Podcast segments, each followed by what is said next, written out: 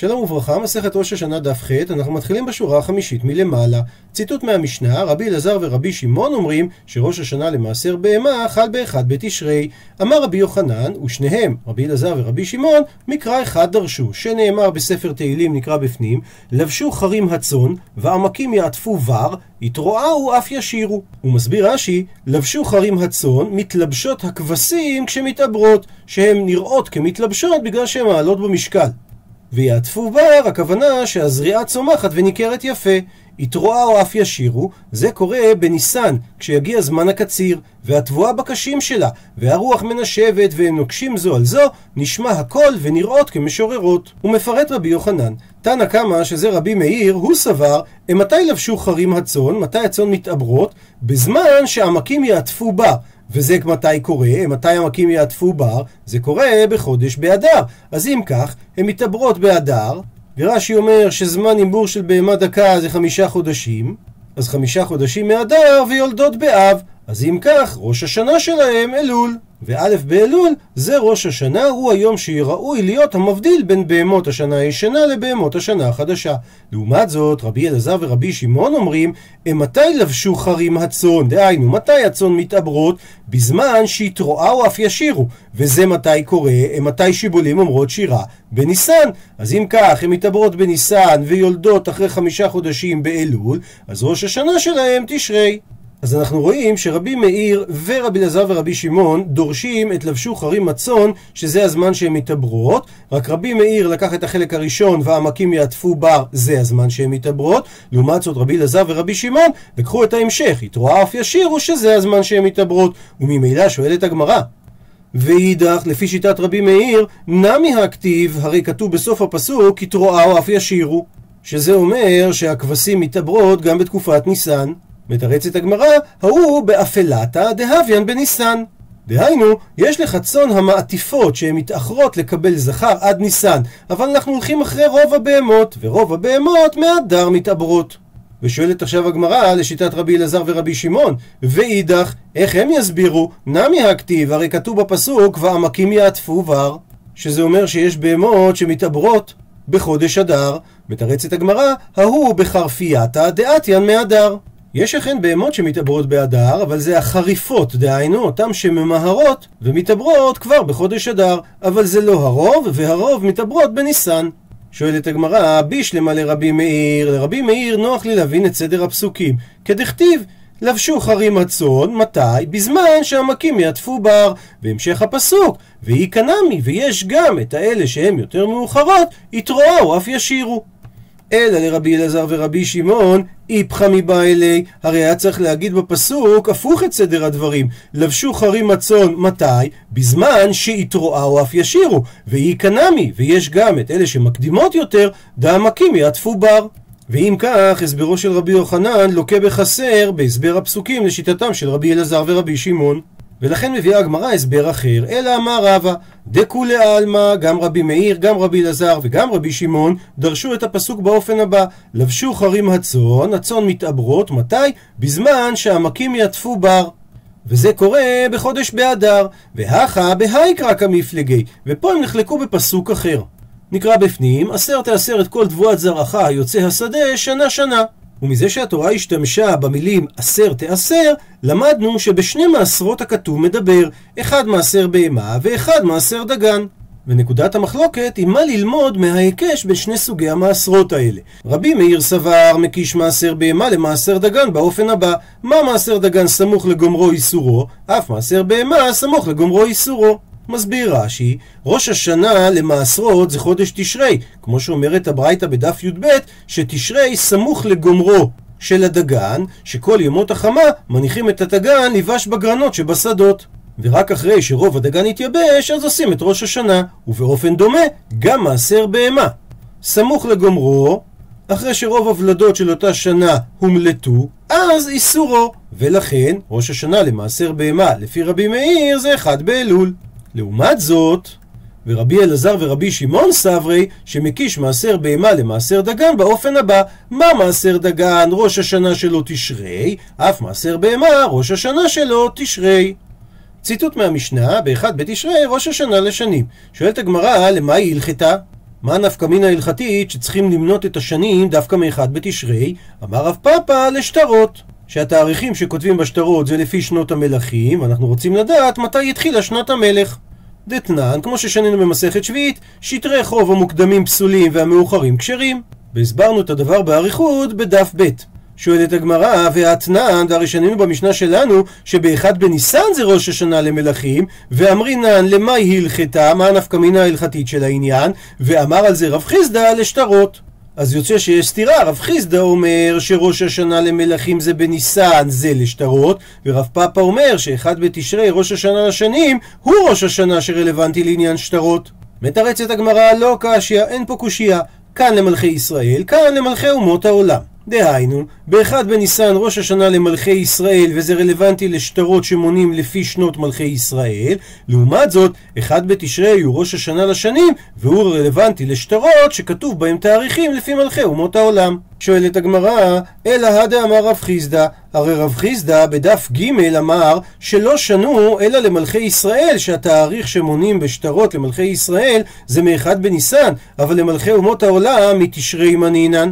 והרי לפי מה שהסברנו כרגע, זה בדיוק מה שהמשנה אומרת, שבאחד בתשרי, ראש השנה לשנים, לשטרות שמונים למלכי אומות העולם. האם רב חיסדא מתניתי נתא להשמועינן? הוא בא להשמיע לנו פשט משנה? מביאה על כך הגמרא שתי תשובות. תשובה ראשונה, לא. רב חיסדא קראי עתא להשמועינן. דהיינו, פשט המשנה אכן מדבר מניין שטרות למלכי אומות העולם, והחידוש של רב חיסדא שהוא בא להגיד איך מוציאים את הדבר הזה מהפסוקים, דהיינו מה המקור לדברי המשנה. תשובה שנייה, והיא באי תימה, ואם תרצה תאמר רב חיסדא כרבי זרע מתנלה, הוא שונה את המשנה כמו שרב זרע שנה אותה, ורבי זרע אמר לתקופה, ורבי אלעזרי דאמר בתשרי נברא העולם. הוא מסביר רש"י שרב חיסדא היה צריך לחדש לנו שבאמת מונים למלכי אומות העולם מחודש תשרי, כי הוא לא סובר את מה שאמר רב פאפא, שרב פאפא פירש שראש השנה לשנים הכוונה לעניין השטרות, כי רב חיסדא דורש כרבי זרע. שמה שאמרה המשנה ראש השנה לשנים, הכוונה לתקופת חמה ולבנה. לומר, שמונים לבריאתם והילוכן של תקופת החמה ומולדות הלבנה מתשרי ולא מניסן. וזה כשיטת רבי אלעזר, שאת שיטתו נראה בדף י'. אז עד לפה ראינו שתי שיטות להסביר מה שאמרה המשנה באחד בתשרי ראש השנה לשנים, שיטתו של רב פאפה שהכוונה לתאריך שבשטרות, ולפי התשובה השנייה זה מה שאמר רב חיסדא כרבי זירא, שזה לתקופה ושיטת רבי אלעזר שאומר בתשרי נברא העולם. מביאה עכשיו הגמרא תשובה שלישית, רב נחמן בר יצחק אמר לדין. שמה שאמרה המשנה ראש השנה לשנים, הכוונה היא להעמדה לדין, שהקדוש ברוך הוא דן בתשרי את כל באי העולם, כל הקורות אותם עד תשרי הבא. וההוכחה שלו, דכתיב שכתוב עיני השם אלוקיך בא מראשית השנה ועד אחרית שנה. זאת אומרת שמראשית השנה נידון מה יהא בסופה של השנה. ושואלת על כך הגמרא, ממאי דתשרי הוא? מי אמר שמה שכתוב בפסוק מראשית השנה זה מתייחס דווקא לחודש תשרי? עונה הגמרא, דכתיב, כי יש פסוק בתהילים שאומר, תקעו בחודש שופר בכסל ליום חגנו. ודורשת הגמרא, איזהו חג? הפכנו דף שהחודש מתכסה בו, הווה אומר זה ראש השנה, כי כל המועדים הם באמצע החודש. ראש השנה הוא החג היחיד שחל בתחילת החודש, דהיינו בזמן שהחודש, דהיינו הלבנה, מתכסה בו. כי בתחילת החודש הלבנה היא מאוד קטנה כי זה סמוך לחידושה, היא נמצאת בין כדור הארץ והשמש, ולכן כמעט ולא רואים אותה. וכתיב בפסוק אחר כך, שהוא בעצם מסביר את הפסוק הזה, כי חוק לישראל הוא משפט לאלוהי יעקב. זאת אומרת שבראש השנה זה היום שהוא משפט לאלוהי יעקב. ונשאלת השאלה, למה צריכים ללמוד מסוף הפסוק? דהיינו, מהמילים בכסל ליום חגנו, למה לא ללמוד מתחילת הפסוק, תקעו בחודש שופר? שלכאורה פשוט שמדובר על ראש השנה. על שאלה זו עונה בעל הערוך לנר, הרב יעקב אטלינגר. היה רב ופוסק הלכה ממנהגי היהדות האורתודוקסית בגרמניה. חיבר את הספרים ערוך לנר, ביקורי יעקב ושות בניין ציון. הוא חיבב את ארץ ישראל כל כך שהוא ביקש שישלחו לו ארגז עפר מארץ ישראל כדי להיקבר בו, ולא הסתפק בכד או בשקית עפר כפי שנהגו כל בני הגולה. רבי יעקב פעל לטובת היישוב היהודי המתחדש בארץ ישראל, וכהוקרה על כך הוא קיבל את תואר הכבוד נשיא ארץ ישראל מהרבנים הספרדים והאשכנזים בירושלים בתקופתו. מעניין יחסו לרפורמים. אחרי ניסיון שעשה לשתף לשתף איתם פעולה, הוא הגיע למסקנה חד משמעית שהרפורמים מהווים איום על עתיד היהדות. הוא הוביל מחאה של 116 רבנים נגד כנס הרפורמים שהתקיים ב-1844. עם זאת, הוא וגם תלמידיו בעקבותיו, הרב עזריאל הילצהיימר והרש"ר הירש, הגדירו את הרפורמים כתינוק שנשבע, מה שאומר שהם לא פעלו בחרמות נגד הרפורמים, אלא הם חיזקו את היהדות האורתודוקסית. והוא מביא את שאלתו של הפני יהושע, שבעצם אותה הזכרנו, למה לא למדו מראש הפסוק, שהרי תקעו בחודש שופר, זה תקיעת שופר, ודאי שזה רק בראש השנה. ועונה על כך בעל ערוך לנר, שלפי מה שמשמע בגמרא במסכת נידה, בית דין תקעו בשופר בכל קידוש החודש, ולכן מהמילים תקעו בחודש שופר, אין ראיה שמדובר על אחד בתשרי דווקא, ולכן צריך להוכיח דווקא מהמילים בכסל ליום חגנו.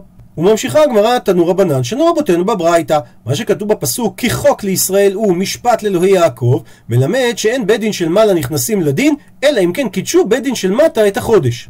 מסביר רש"י ואז משמעות הפסוק אם קבעו ישראל את חוק החודש יהיה משפט לקדוש ברוך הוא תניא אידך, ברייתא אחרת דורשת את הפסוק, כי חוק לישראל הוא, אז אין לי אלא לישראל. לאומות העולם, מניין שזה גם יום של משפט, תלמוד לומר בהמשך של הפסוק, משפט לאלוהי יעקב, בלי לפרט למי עושים את המשפט. אז אם כן, מה תלמוד לומר כי חוק לישראל? שהרי אמרנו שזה יום משפט לכל באי עולם, אלא מלמד שישראל נכנסים תחילה לדין, והדבר הוא כדרב חיסדא. דאמר רב חיסדא, כשיש מלך וציבור, המלך נכנס תחילה לדין, שנאמר, פסוק מתפילת שלמה בספר מלכים נקרא בפנים, ויהיו דבריי אלה אשר התחננתי לפני אדוני, קרובים אל אדוני אלוהינו יומם ולילה, לעשות משפט עבדו ומשפט עמו ישראל דבר יום ביומו. אז אנחנו רואים שהוא הקדים את משפט עבדו, שזה שלמה המלך, למשפט עמו. ושואלת הגמרא, מה היא טעמה? למה צריך לעשות את ההקדמה הזאת? אומרת הגמרא, אי באי תימה, אם תרצה תאמר, לאו אורח ערא למי קמלקה ברי. זה לא דרך ארץ שהעם יישפט בפנים והמלך יהיה בהמתנה בחוץ. ואי באי תימה, ואם תרצה תאמר תשובה אחרת, מקמי דליפוש חרון אף.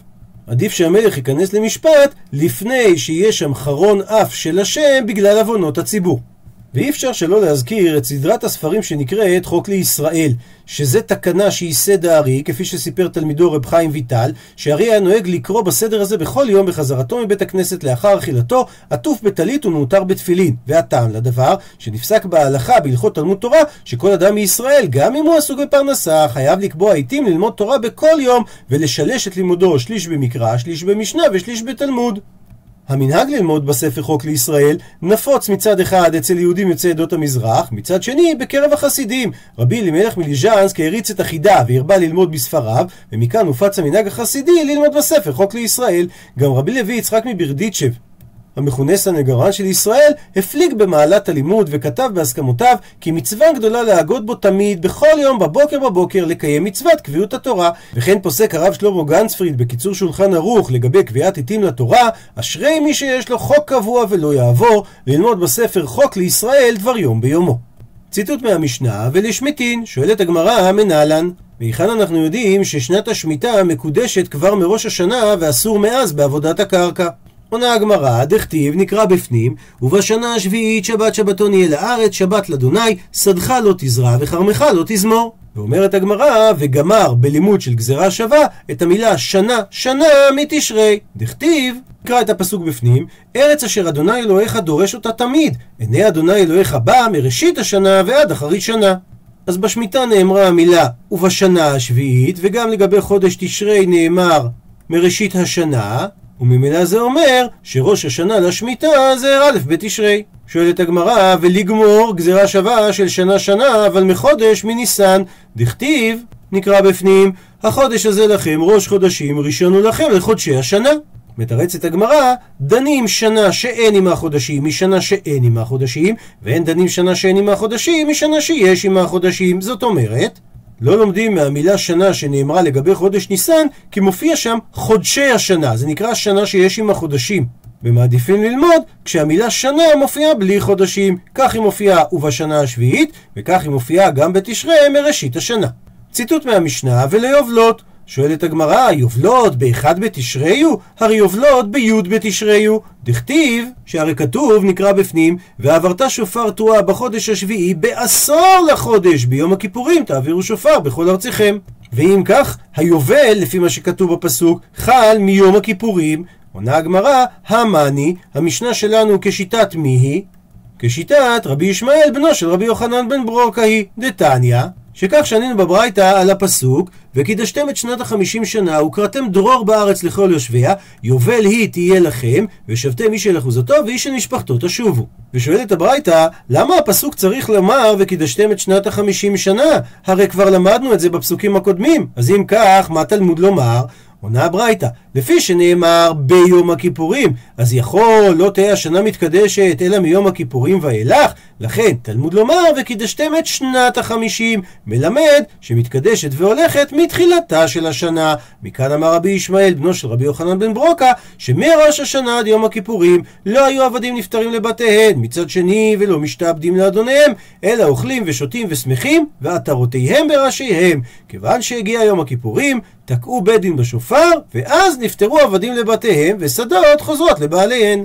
ואומר רש"י בעניין העטרות בראשיהם, שאם רצה העבד לשום עטרה בראשו להראות שיצא לחופשי, מותר לו.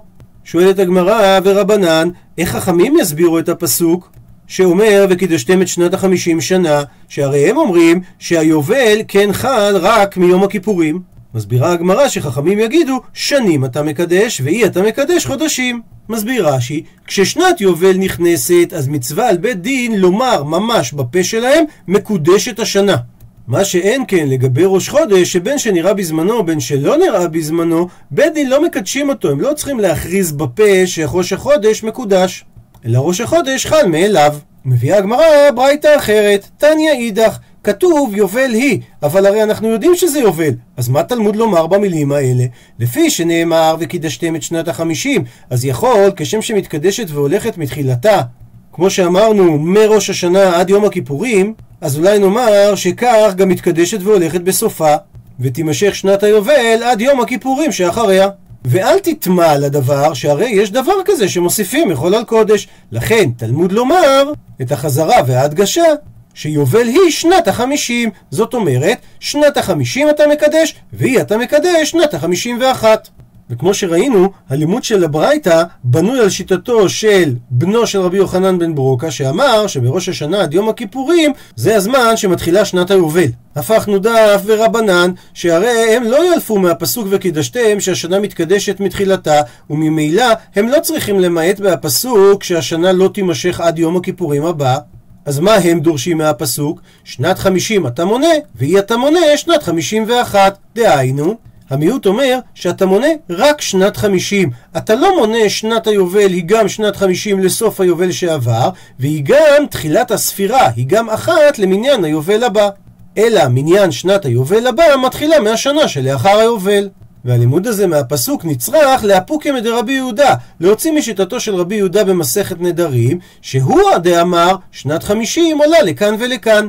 דהיינו שהיא גם שנת היובל ליובל שעבר, והיא גם השנה הראשונה לשמיטה הבאה.